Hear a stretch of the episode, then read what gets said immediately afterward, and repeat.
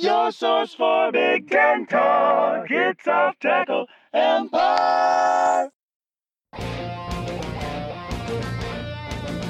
Empire in the first episode of the Charging Blockcast. This is your host for the time being, Andrew Kraszewski, together with the first of many correspondents, our own Stew Monkey 13, famed Iowa correspondent, and for the time being, our Nebraska correspondent as well. He's going to be completely fair and balanced, the way every organization that's ever used that slogan has been. Stu, what's the word? Uh, fight, fight, fight. I guess. Uh, so I just I do have a question for you. What's a uh, something I've always wanted to know? How does the son of famed Duke coach become a Michigan State fan?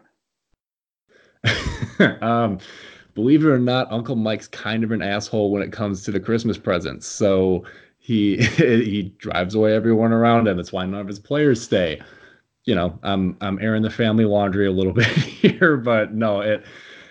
I actually kind of thought basically, you know, I started following college sports late high school into college, and I assumed that I would get more questions in the course of my lifetime from people like, "Are oh, related to the Duke coach?" Because it actually is only a couple of letters off. Um, it wouldn't surprise me if at some point we had a common clan ancestor in common, and you know, our names got Ellis Islanded at some point, but look, I, I, certainly haven't gotten any Christmas cards from the guy recently. So that's how I ended up uh, as a Michigan State fan. Although he paid me back for that with uh, Duke's all-time record against MSU, notwithstanding the glorious triumph in last year's Elite Eight. So, yeah, it, Uncle Mikey, as they say, no more generous in person than uh, than you would guess, knowing his public persona. So famed nice guy behind the scenes. Yeah. So, this, of course, is a, a, perennial and consistent feature. We've been running the basketball podcast here for years now, as I've been promising. but since this is the first one of the new season, a quick explanation of what we'll do here before the season starts. I and the contribute the intrepid contributors from our staff will give a brief off-season review of what happened with every team last year, what we expect from them this year, quick schedule notes, projections, roster commentary. And because I don't necessarily have somebody for every team, Stu, for example, is certainly an Iowa fan, but we've also decided to mix in a couple other teams. So he gets to comment on Nebraska, as again, I'm sure, as I said before, we're sure surely going to get uh, objective commentary there, and decided to throw in Michigan as well. So that's what this episode is going to be: those three teams, and we'll start with your own Iowa Hawkeyes. First question, and I've always wondered what for the Iowa fan the expectation is of this program. I mean, we can we'll zoom in a little bit from the 10,000 foot there. And my first question would be how did you actually feel about last season? Mixed bag. Uh, came in kind of expecting to be bubble-ish. Uh, it would be bad, disappointed if we made the NIT. Should be a good season if they made the NCAA tournament devil, of course, though, is in the details and context matters. Uh, they started off pretty horribly, then caught fire. Really good into early Big Ten play. Thought, hey, but then he never really believed it because they've shown that they uh, would swoon down the uh, stretch, and sure enough, so it began. Uh, lots of bad feelings there towards the end of the season, and then uh, win a game in the Big Ten tournament, kind of surprising. And then uh, that giant comeback against uh, Cincinnati to win that game, and then the almost come from behind win to uh, beat a uh, very beatable Tennessee with uh, Coach uh, who's known for his uh, flameouts in the tournament there. Yeah, and this yeah. this the swoon down the stretch thing has been kind of a weird trend for Iowa the last couple years. I don't is it from your perspective is it a function of a lack of depth and they just get worn out? I mean, they play a little bit of a frenetic pace, so maybe there's some exhaustion there too, but it's not the first time we've seen Iowa kind of stumble down the stretch, although again, you have to give them some credit and that they still had enough of a resume to withstand that. Well, it's part like it's frenetic for Big Ten play. It's not exactly sure. It's, it's probably top 100, but you're like talking teams against like uh, playing against Northwestern and uh, yeah. I mean, yeah, in, uh, in the Big Ten, the top uh, 100 pace is absolutely breakneck. So yes. Um, but I don't know. It's and it seems to only be like the bad teams or the good teams that have faded down the uh, stretch. Some of the worst teams, like they made it to the uh, all the way to the championship game of the NIT during his like third year, and during his second year they scraped and scrapped and made it just barely into the NIT because of a good run at the end. And during Aaron White's year, they started off kind of ish, and they just got into the tournament based on some like hot down the stretch. But then they've had times where they've been top 10 in the country and just fallen off a cliff. So I don't know. It seems like they, uh, I, I almost think it's like a conditioning thing where they don't know how to taper. But what do I know? I'm not a professional strength and conditioning coach. And Iowa should be better at that. But exactly, they don't share the same uh, uh, same program with the football team. So who knows? yeah, they're they're not turning two star tight end recruits into you know NBA power forwards. I guess the way that you might expect. they are turning power forwards into NFL recruits, uh, prospects with Ahmad Wagner. Yeah, Ahmad Wagner somehow is. I haven't kept up with him. I saw him in one game earlier this season, and I think he caught like two touchdowns. I Um, think at some point he was leading the country in like yards per reception or touch, touchdowns per reception or something like that. probably the latter. I believe that because yeah, they used they definitely used him mostly as a red zone target. From what- I mean, I, I confess that I haven't watched a ton of Kentucky football this year, Um, but yeah, I remember Well- seeing his name. I was like, wait, I know that name. Where do I know that name? And sure enough. Um, yeah. So speaking of names, then we'll we'll take a look then at Iowa's projected roster this year. Um, now, I'll admit, I I put this together a few weeks ago. Has has there been any news on what is expected with Jordan Bohannon? Because that to me was obviously the biggest question mark remaining as we approach the eve of the season. So it sounds it's sounding like more and more that he's going to want to try and play. And the way that they're handing out 2020 scholarships seems like they they think he's probably going to play and and then shuffle off after this year. But man, I don't know. Early on, like he was talking, like he gave an interview where he was like, I don't know that he'll. He didn't think. Got to the point where he didn't think he would be able to walk again because it hurt so bad and hip surgery is no joke. So I don't know. I kind of hope he redshirts personally and just kind of roll it over to next year. This is a mostly young team. Everyone should be coming back. The guys who are graduating are mostly all role players anyway. So Well, when you say mostly everyone ought to be back next year, though, I wonder if.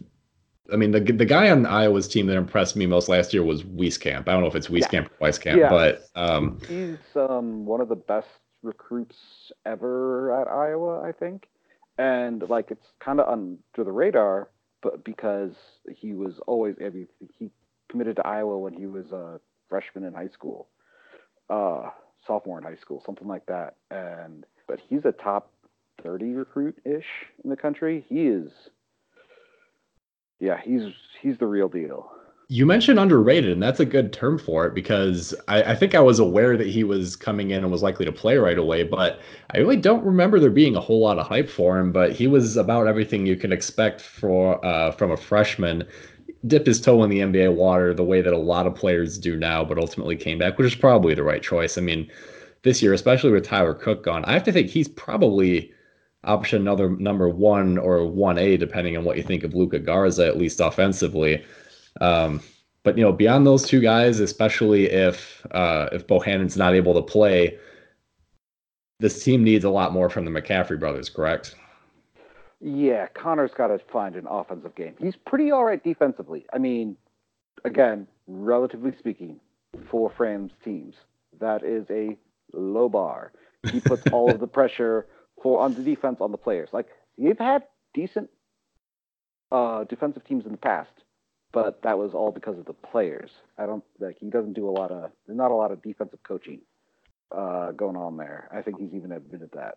Um, so he puts the onus on the defense on the players, and so a lot of these guys are offensive first. They're all offensive first. Um, but uh, uh, yeah, I think. Uh, oh, geez, thought lost my train of thought there. Uh, Luka should be yeah, he'll be man in the middle. His low post game, his offensive game is great. His defensive game is man, he cannot move his feet worth uh damn. It's bad. It's really bad. But so it goes. Um, but Connor's offensive game is kind of the opposite. He's the one guy like he shot like I think 20% from three last year. There was one like he was just like Xavier Sim worse than Xavier Simpson. I'll put it that way. Which is tough to do. Um, yes. I mean, it, it was bad. Yeah, so it, I wonder if if there are still shooting limitations there, especially if Bohannon's able to play. Do you see more two point guard sets with Toussaint and Bohannon? Um, I mean, that's the other recruit coming in for Iowa this year is the um, three star Joe Toussaint out of I think New York. Yep. Um, and so I, I don't know if you've d- dove any deeper into him and what you might expect to see out of him, but uh, well, I think the word on him is he's more of a uh, oh, you small guy, get into the paint, driving dish. Capable outside shooter, but not like that's not his game. He's more of a driving dish slash and he'll, from what I gather, he's uh he'll shoot it from the outside when given the opportunity, but that's not his. That's what, not where he's looking for first. So okay, uh, the, yeah. So yeah, I mean, here we're a couple weeks away from the season. Um, again, I, I, do think Bohannon is obviously the biggest X factor for Iowa. Whether he plays or not, I think with Wieskamp and Garza, you've certainly got an offensive battery that's going to be capable of outscoring plenty of teams. But if Bohannon's not able to play, I wonder what the backcourt depth ends up looking like. So we'll take a, a quick run through the schedule and you'll be tested pretty early. That Las Vegas Invitational matchup with Texas Tech is is that the first game of the season? Uh, not the first, but the second. Probably yeah, would have so right away call up the schedule before we started, but oh well. Um, so yeah, it, it's a, a, Texas Tech team that certainly will lose some things from last year, but um, you know the way Chris Beard is turning new stars out of that roster every year. Now you can probably expect them to be pretty good. Maybe not quite as good as they were last year, but certainly a front runner to challenge Kansas in the Big 12 again. Yeah, and the way that Texas Tech plays that smothering defense is going to absolutely strangle Iowa early in the season. It's it's actually their sixth game of the season, but it's their first real test. I see. So oh yeah, and, and I can verify that Texas Tech defense is no fun at all. yeah, um, well, uh, I mean, I was had a couple of these matchups. Like uh, a couple years ago, they played uh, Virginia early in the season, and they did not break forty points, and it was excruciating and awful. And I don't. Oh man, just well, and, and then not too to play that style again. Not too long after that, then you get a trip to Syracuse in the Big Ten ACC Challenge. So that'll yeah, be a right. different That's kind the of fun. very next game.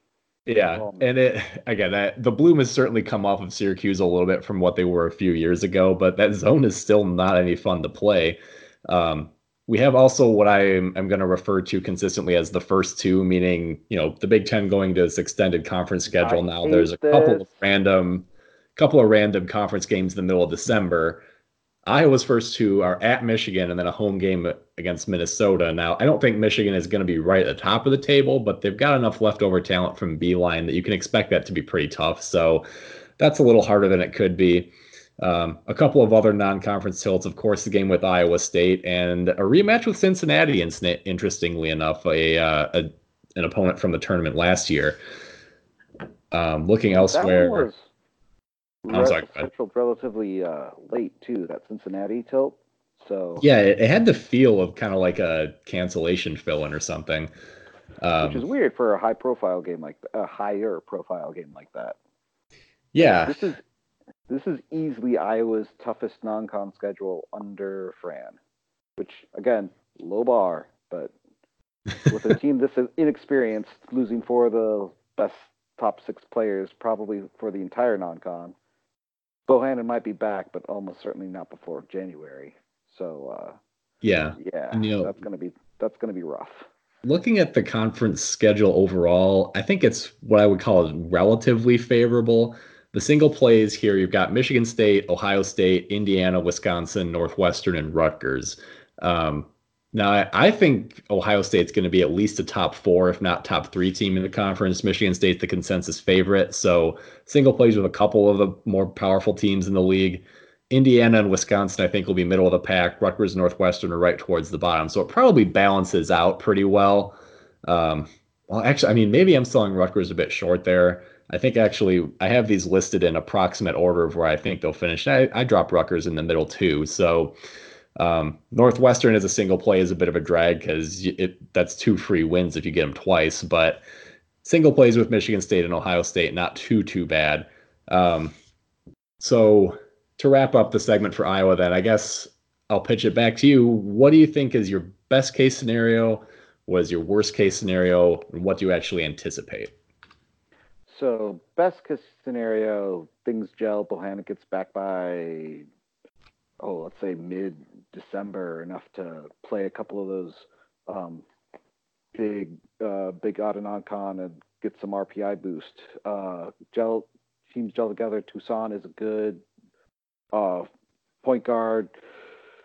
Gels uh, with the rest of the team, and shooting comes through. Top six in the conference, uh, and probably let's say a seven seed or six seed. I think that's the absolute best case.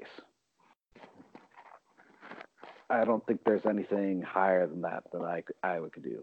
A worst case, man. Remember a couple years ago, can't play defense, save their lives. Bohannon never makes it back.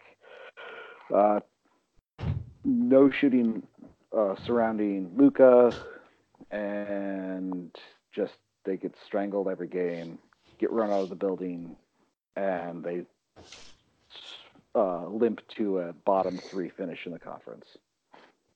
If that kind of scenario plays out, what kind of hot seat pressure is there on Fran? that's kind of the other thing I have a hard time getting a gauge on. You know, programs that I don't interact with a whole lot is where exactly a fan base is respective to their coach. I mean, it, it as you kind of mentioned, it felt like the strong finish in the tournament bought him a lot of goodwill back. But if things should fall apart, which you know, if Bohannon doesn't play, they easily could. Any real pressure on Fran for keeping his job even through this year? So this year, I think he's safe. The tournament win and the tournament appearance last year, along with his Barta given contract and Barta not going anywhere anytime That soon. would be the X factor, wouldn't it? Yes. Uh, I, there's, I just don't see any way he is going anywhere this year, no matter what. Uh, next, if he were to have another bottom three finish, that would be two in three years. Uh, the pressure would definitely be on after next year. Uh, he's not. He's making his contracts buyoutable after next year, and he's not like a top. You know, he's. I think he's making top third, top uh, or so in the conference, but he's also been around for a long time, so that's kind of to be expected at this point. And uh, yeah, and part of it also kind of depends on recruiting. There is a five-star, four-star, five-star center here in Iowa that uh, kind of down between Iowa, Iowa State, and one or two other outs, uh, and Baylor, I think.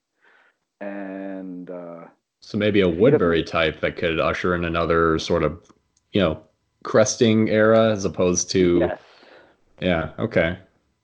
And so if he can land them, that that that would buy him some goodwill. If he doesn't, and there's no- a bad finish, like there's it's going to be a lot of ill will ne- going into next year. But like yeah, I, you know, I point this out with no particular animosity to either party involved, but I have sort of a sinking feeling on your behalf that DJ Carton is going to be one that got away. I guess we'll see. Oh, yeah. But um... oh yeah, like again, and it's one of those. He he kind of blew up. He was really good, but he was like, oh, he's a good recruit. He's a good recruit. Kind of on the radar locally. Oh yeah, four star guy. Yes, let's like and Fran was been on him early, and then like I think his senior year, he just the summer before his senior year blew up, became legit five star, and was getting calls from all over the country. So I think he was also a guy that just wanted to get out of the state. Yeah, that but, happens. And but, when it does, what are you going to do, really? Yeah. At the same time, it sucks. And Iowa is want for another po- true good point guard, and he's right there and in state, and that one's going to hurt. So yeah, that was a that was a big loss. Well, speaking of big losses, we'll transition now to Nebraska. And I mentioned big losses, of course, because everyone's favorite accountant coach, Tim Miles, was shown the door after a monumentally disappointing season last year. Uh, a team that preseason, some sources that I recall had them picked in the top five, top six of the conference. Uh, they really had a lot of pieces in place that it, it, should have been a tournament team for sure, but they finished near the bottom of the table. Um, they had plenty of injuries, there's no doubt about that, but obviously the expectations at Nebraska ball have increased a little bit. They've got that gorgeous new arena, a lot of fan interest, even with the results being kind of up and down. So the athletic department, you know, decided they had the shot at kind of a hometown hometown product, a guy with a proven track record who happened to be out of a job, who I, I think spent last year just kind of hanging out in East Lansing because the son's a walk on for Michigan State. Uh, so now the Fred Ho- Hoiberg Home for Wayward Players is establishing its new premises in Lincoln. I was gonna say, how many players do they have coming back this year? Two. Depend. Yeah, depends on whether you count the guy who sat as a transfer last year. Um, that would be I don't know if it's Daychon or Dakin Burke. I'm not sure how to say that name, but he said as a transfer. The only guy on the roster who actually played for Nebraska last year was Thorir Thorbjarnarson. Who I, nice I pronunciation. I forget if he's Norwegian or Icelandic or what. It's he's certainly Scandinavian as hell. Um, and I don't think I, like he's a decent enough player, but he wouldn't have been on the floor if they hadn't. I mean, the last couple games of the season, they're down to like six or seven players, which is why he got in the game. Um, I don't know how much he ends up playing for them this year. I was frankly a little surprised that he stayed because with the amount of new guys Hoiberg is bringing in, I don't think he's really part of their plans. Um, that, however, is not to say that this is a roster without experience because the roster building model that he is importing here does involve bringing in your your disaffected high major players, your cast-offs, guys who have had one or two other stops before, um, and it's no different here. You have Derek Walker from Tennessee, um, Haanif Cheatham, who most recently was at Florida Gulf Coast, but previously was at Marquette, and you, will have a thought about that in a second. But then also Shamiel Stevenson, um, Pitt product by way of Nevada. So he's right back to his old ways, which is obviously kind of what you expect. I mean, this is how he succeeded at Iowa State.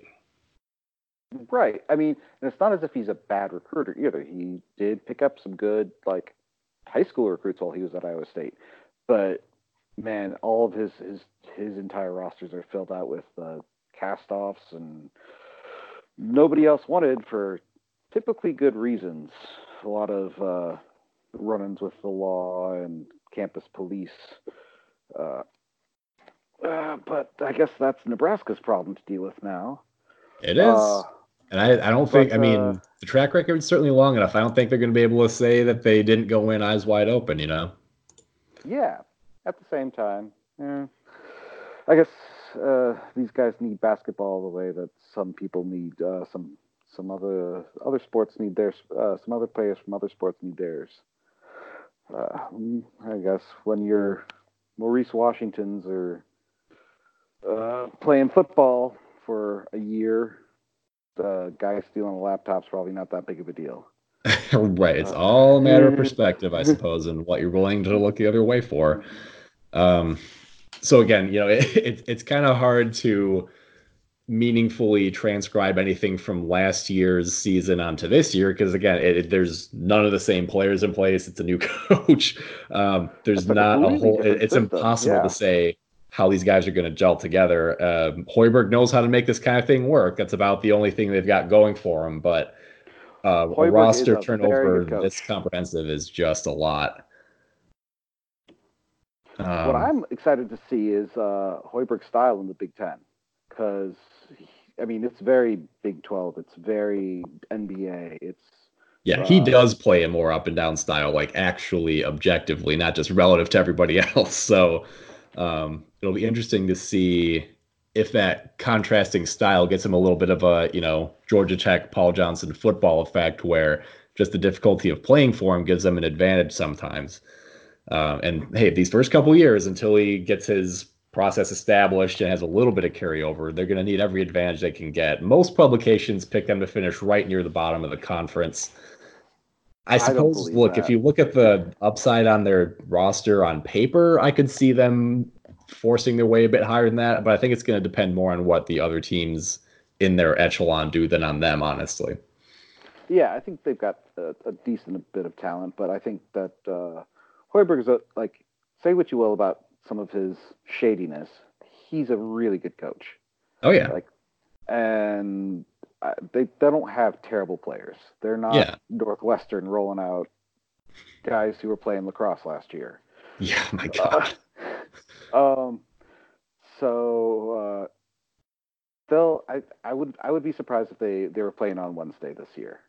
I'll put it that way. Oh yeah, yeah. This is not a team that's likely to be hovering around either of those little red bars when they bring up the standings um, for purposes of byes in the Big Ten tournament. Um, well, I had something else I was going to point out, and I just don't remember what it was. I guess we'll just take a quick look at the schedule then. Um, early on, they've got the favorable. Cayman Islands Classic. Yeah, yeah. Um, Washington State's the only other team of note in that tournament. Um, their oh. ACC Challenge team is Georgia Tech. I mean, you're talking a Wazoo team who hovers typically around the 200s, one of the worst Pac five or Power Five teams in the country. Yeah. Yep. and it, I forget. Oh, hold on. I'll find the field that has. I've got a list of all the uh, tournaments here. Speaking of which, when I was doing a little bit of last second research, I cannot believe the proliferation of these tournaments. That so I used to think there was a lot of basketball played in these tournaments the first couple weeks because you know they do the 24 hour marathon thing, which is great fun. Uh, boy, the stuff that they actually broadcast is the tip of the iceberg in terms of these beginning of the season tournaments. Uh, probably two thirds of uh, of Division One teams are in these goofy tournaments. So I'm talking as I continue to scroll and look for the rest of the field in this tournament Nebraska's playing in because I know it was a bunch of duds, man um, it was definitely them and Washington State as the two who stood out the most. Oof, that one's rough. Well, and the flip side of that, when we get to Michigan in a minute, um, the battle for Atlantis Field is absolutely jacked this year, but we'll get to that, that when we get to it. Yeah, that that's a relatively new one that started, and they they pulled in big guys quick. Where the hell is this Nebraska tournament? Okay, here we go. So we've got New Mexico State, Old Dominion, South Florida, George Mason, Colorado State, uh, and Loyola Chicago. So that's that. You know, is certainly a name people team. recognize. yeah, uh, but man, that's that's all there is. And so there will be an opportunity for them for them to win some games there. Uh, again, Georgia Tech has fallen on hard times, to put it gently. Uh, boy, there's there's not a whole lot to like. They, they do have the trip to Creighton, um, not our not your fellow Iowa fan, but you know the the actual basketball school in the state. They start up their conference matchups. The first two road trip to Indiana, and then they host Purdue. Single plays are pretty favorable, as as we were discussing before we started recording here. Purdue, Michigan State, Maryland, probably the consensus top three, or at least three of the top four in the conference, as well as Penn State, Minnesota, Illinois. So they get double plays against Northwestern um, and most of the other teams that people would pick to be towards the bottom of the bracket. We can speculate a little bit here. Again, I this is probably the most mysterious team in the conference just because we don't know what any of these players look like together. Um, I think the best case scenario here is probably going to be an NIT appearance. It would have a much different feel this year than last year, where the NIT was a horrible disappointment. You see any way for them to go beyond that? I mean, is, is there any route for this team to get an NCAA bid? I suppose it's possible, but their RPI is going to be lacking. Um, they just don't have enough a non-conference to to get any good wins. They don't, and they don't. Have, they're not going to beat Michigan State twice. well, right. That's that's the flip yeah. side. That's the flip side of the easier conference schedule is they don't get a lot of opportunities for the kind of high value wins that'll really boost them. They're going to have to. I mean, they have to take advantage of two games against Michigan, against Wisconsin um, against that tier of Big Ten teams. They're going to have to rack up several because I think at least early we can probably expect them to take a number of losses. Um, I mean, if you if you want to talk worst case scenario, again, this is not a team that has very high expectations. So even if they end up being, you know, a 13 or 14 win team, which is entirely in play for them, I don't think anybody's really going to give them too much criticism for it. I mean, if it if the product looks hideous, if like the style doesn't translate with these players, and there's indications that it's just not working at all, then I guess maybe people get a little anxious. But you know, if, if, nothing else, you can always look forward to year three of Scott Frost if you get too far in the season and things aren't going well, right? Oh yeah, I mean, worst case scenario, I mean, they're probably going to be fun to play, uh, watch, and for some reason, Nebraska's fans love going to basketball games and they get good crowds, and so they're like Tim Miles did not play a very aesthetically pleasing style. Uh, oh style. God! even when they had, yeah, even when they had players like Terran Petteway, they were they were clunky to watch. Yeah, and like they played pretty good defense. Their offense was typically give it to whoever was the ball hog of that year and right. out of his way. Yeah. Um, but Hoiberg's teams are fun to watch.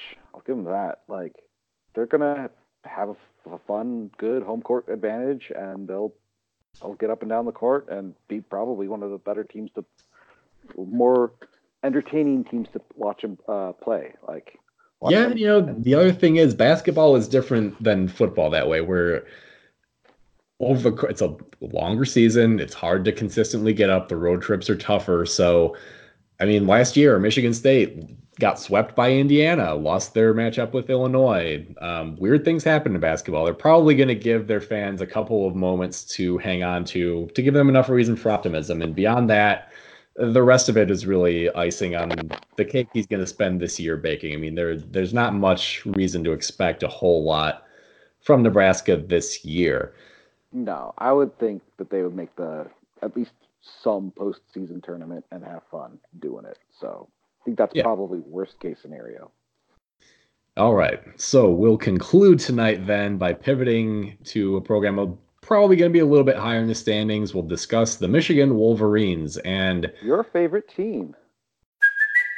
It's Kaley Cuoco for Priceline. Ready to go to your happy place for a happy price? Well, why didn't you say so? Just download the Priceline app right now and save up to 60% on hotels. So, whether it's Cousin Kevin's Kazoo concert in Kansas City, go Kevin, or Becky's Bachelorette Bash in Bermuda, you never have to miss a trip ever again. So, download the Priceline app today. Your savings are waiting.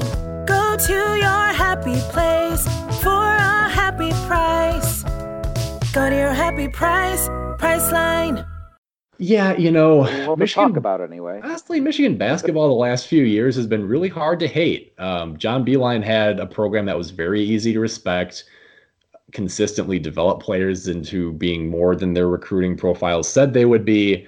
Um, comparable in a lot of ways to what Mark Dantonio was for Michigan State football. Um, a second well, banana program in his own state, but ended up kind of flipping the script on that to an extent it's kind of odd. It's, a team that you kind of hated the players, or a couple of hated uh, hated a few guys on the players, but had to respect the coach.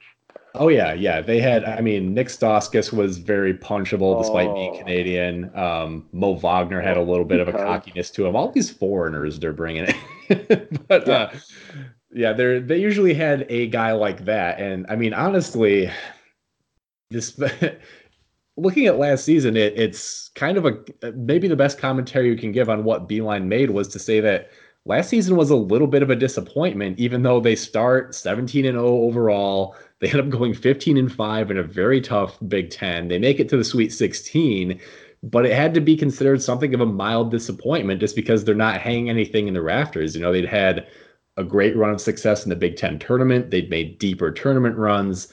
Um, I think they had at least one regular season title in there the last few years as well.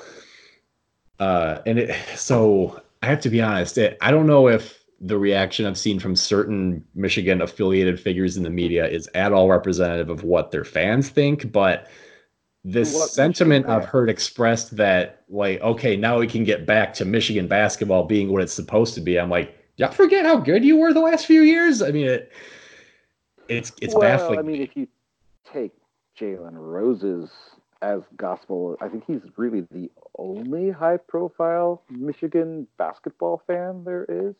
I mean, come on, Michigan basketball fans. Where are they? Um, but uh, uh, I think they'll. Uh, I'm going to give uh, Howard some credit. He's been in the NBA for forever. He's probably learned like Spoelstra. He was a law uh, spent a lot of time with Spoelstra, who is a pretty damn good coach. Yeah, I think he'll be able to smooth. Like if he's not going to run, the clunkiness will be in the transition of the systems. Because right, I don't know what the hell they're going to run. Yeah, there's there's no indication of that. This if you want to say he's going to run a system like what the Miami Heat run, I, I guess you can try that. But he's got it's going to be important for him to keep in mind what he's look so far all the stuff off the court he seems to be nailing pretty well. Everyone seems to agree he's a pretty good brand ambassador. Um, recruiting hasn't been a clean sweep but he did convince mo wagner's little brother to come over for at least a year um, although he apparently is going to be injured so i'm not sure how long he's going to be out but landed Franz Wagner, and then also for next year's class grabbed a five star in Isaiah Todd out of Baltimore, who Maryland was going after. So um, he's come in and had kind of the impact in recruiting that Jalen Rose and others expected that he would. We'll see how sustainable that is if the results don't come out on the court, because this is a roster that's going to have some interesting limitations this year. Um, they had serious offensive problems last year, and two at least two of their three best offensive players maybe all three depending on what you think of charles matthews are gone now because he jordan poole and iggy brazdeikis all gone to the league so and, and again that's off of a team that was probably Beilein's weakest offensive team of the last five to six years um, it's it's going to be interesting to see what Juwan Howard does with this roster because it's a very different group of guys than the last couple of Beilein teams. Well, with a guy like Xavier Simpson who can't really shoot but can really push it and get in the lane and do that sort of thing. I kind of hope they kind of go the opposite of what Beilein was doing and start doing some NBA type of running up and down and let's push the Big Ten out of its comfort zone. So yeah, there there were some indications, you know, in stretches last year that Jon Teske could be a decent guy in a pick and roll based system.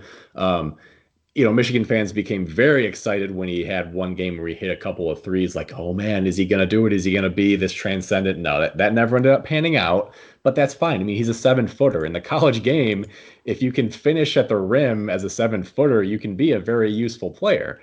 Uh, and they've got, the, again, they've got that senior combo in Simpson and Teske. They had a highly efficient bench contributor in Isaiah Livers last year, who is certainly going to step into a starting role. They would expect a lot more from him. But really, the success of this season is going to depend on basically two things. I mean, first of all, how healthy, how soon does Franz Wagner get healthy? And then do they get a big step forward from last year's freshman class? That's the guys who were left. Brazdeikis is gone, but without him, there's still a three-man group that could be pretty darn impactful. I mean, it was it was I think like a top 15 or so recruiting class, and they still have Brandon Johns, Colin Castleton, and David DeJulius they're going to need big steps out of all those guys because they've got three definite contributors. I think Wagner should be a fourth, and then you got to play five. and you got to have bench guys. So they're going to need those three guys to take big steps forward. Um, I think that's another big question transitioning from Beilein to Howard is Beilein was a college coach who prided himself on development. Right. he's a pretty good recruiter, but like those guys developed pretty damn well under him. Is Howard going to be the opposite? Is he going to just recruit guys and hope that they're as good as they're going to be and do the Roy Williams roll the balls out approach? Um, it'll be interesting to see. I know there was some optimistic observation that um, under Howard's tutelage, Hassan Whiteside went from a physically gifted guy who couldn't play basketball to a physically gifted guy who could play basketball. So uh, if you if you are a Michigan fan and you want to look at the glass as full as possible, that would be a data point that you'd want to take a close look at. Um, time will tell. And to kind of put a bow on this conversation about the Howard hire altogether, I get that they were in a very awkward position. Uh, but the way that their coaching search went down, I just like the only other guy they really apparently gave serious thought to was Ed Cooley who had the one period where Kris Dunn was on his roster, and then other than that, I didn't know what they saw in him.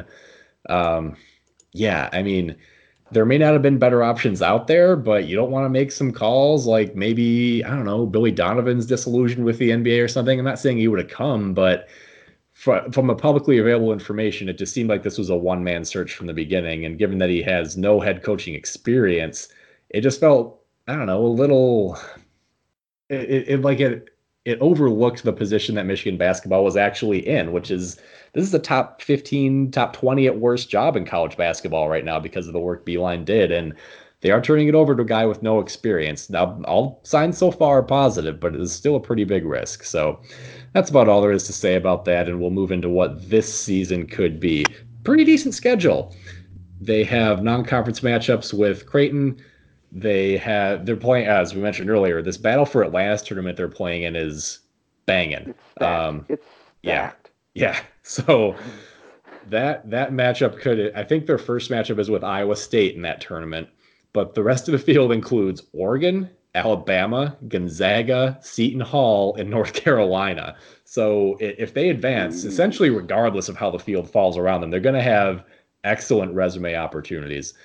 Um, I think looking they're guaranteed to play at least three of those teams. Yes, because there are there is a consolation bracket. Yeah. So I think the only the only team where I looked at the field and I was like, "What are you doing here?" is Southern Miss, um, who I I couldn't tell you what they're going to be this year, but it's certainly not a name that sticks out to you as belonging in this kind of field. I mean, I guess you can't if you're a tournament organizer, you feel pretty good about the group you have, even if you have to take Southern Miss. Um, but yeah, that's going to be a heck of a field. You're probably going to want to circle that tournament uh, and put it towards the top of your viewing list here in the early going. CBS Sports Network, I believe, carries Battle for Fort Atlantis. I played it a few years ago, so yeah, get on that. That'll be a good one. Should be. Um, first two matchups are home matchup with your Iowa Hawkeyes and then a trip to Illinois. The single plays, again, a little bit of a mixed bag Indiana, Penn State, Minnesota, Northwestern, Maryland, and Wisconsin. So a fair number of teams that would drop would fall into the middle. Northwestern we expect to be at the bottom, Maryland towards the top, but Indiana, Penn State, Minnesota, Wisconsin, those are teams I would expect to be probably in the single bye range this year.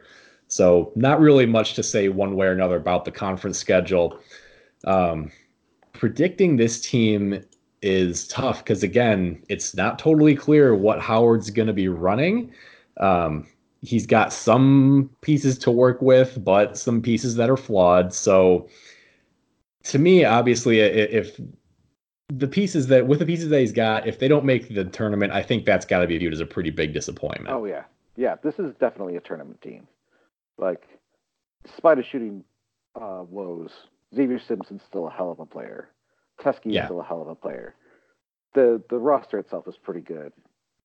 This should be a tournament team.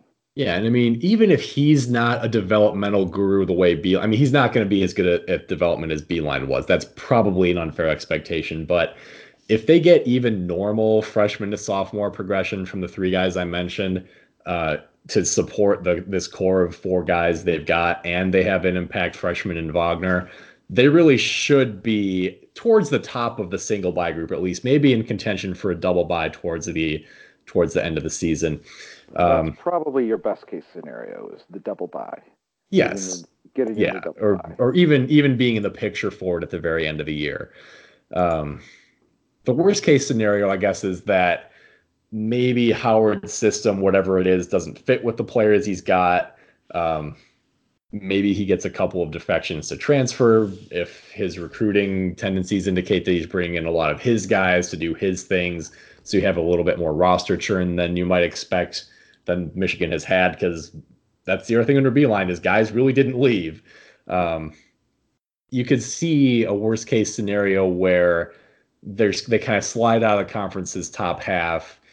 Probably not long term. I mean, there's still a lot of good infrastructure in place there, but if things don't gel right away, the good vibes could dissipate pretty quickly, and uh, you, you might see a little bit of contagion from what's going on with the football program right now, um, and sort of yeah. you know things could That- things that could go downhill really. I mean, if things if there are a lot of these indications, maybe a little more scrutiny gets turned on. Man, we didn't really look for, at anybody else before we brought this guy in, and now it kind of seems like he's not working with the team he's got. I again, we're spitballing here, but that's certainly a possibility. Who's the uh, Saint uh, Saint Joe's? Uh, not, uh, Martelli, Phil Martelli, I think his first name is Phil or Joe. It- it's yeah, a name like that. But yeah, he does have a veteran on staff to help him adjust to the college game. There's something to be said there, and I, it's my turn to forget. I I know he kept one of uh Beilein's assistants, but not the guy, not Luke not the Yaklich. defensive guy. Yeah, Yeah, defensive Yaklich, guy. the defensive wizard that everybody has so much respect for, did not stay. I forget where he went, but he's not on I this. I think he went to. Maryland. Did he? Well, shoot. No, no, he went to.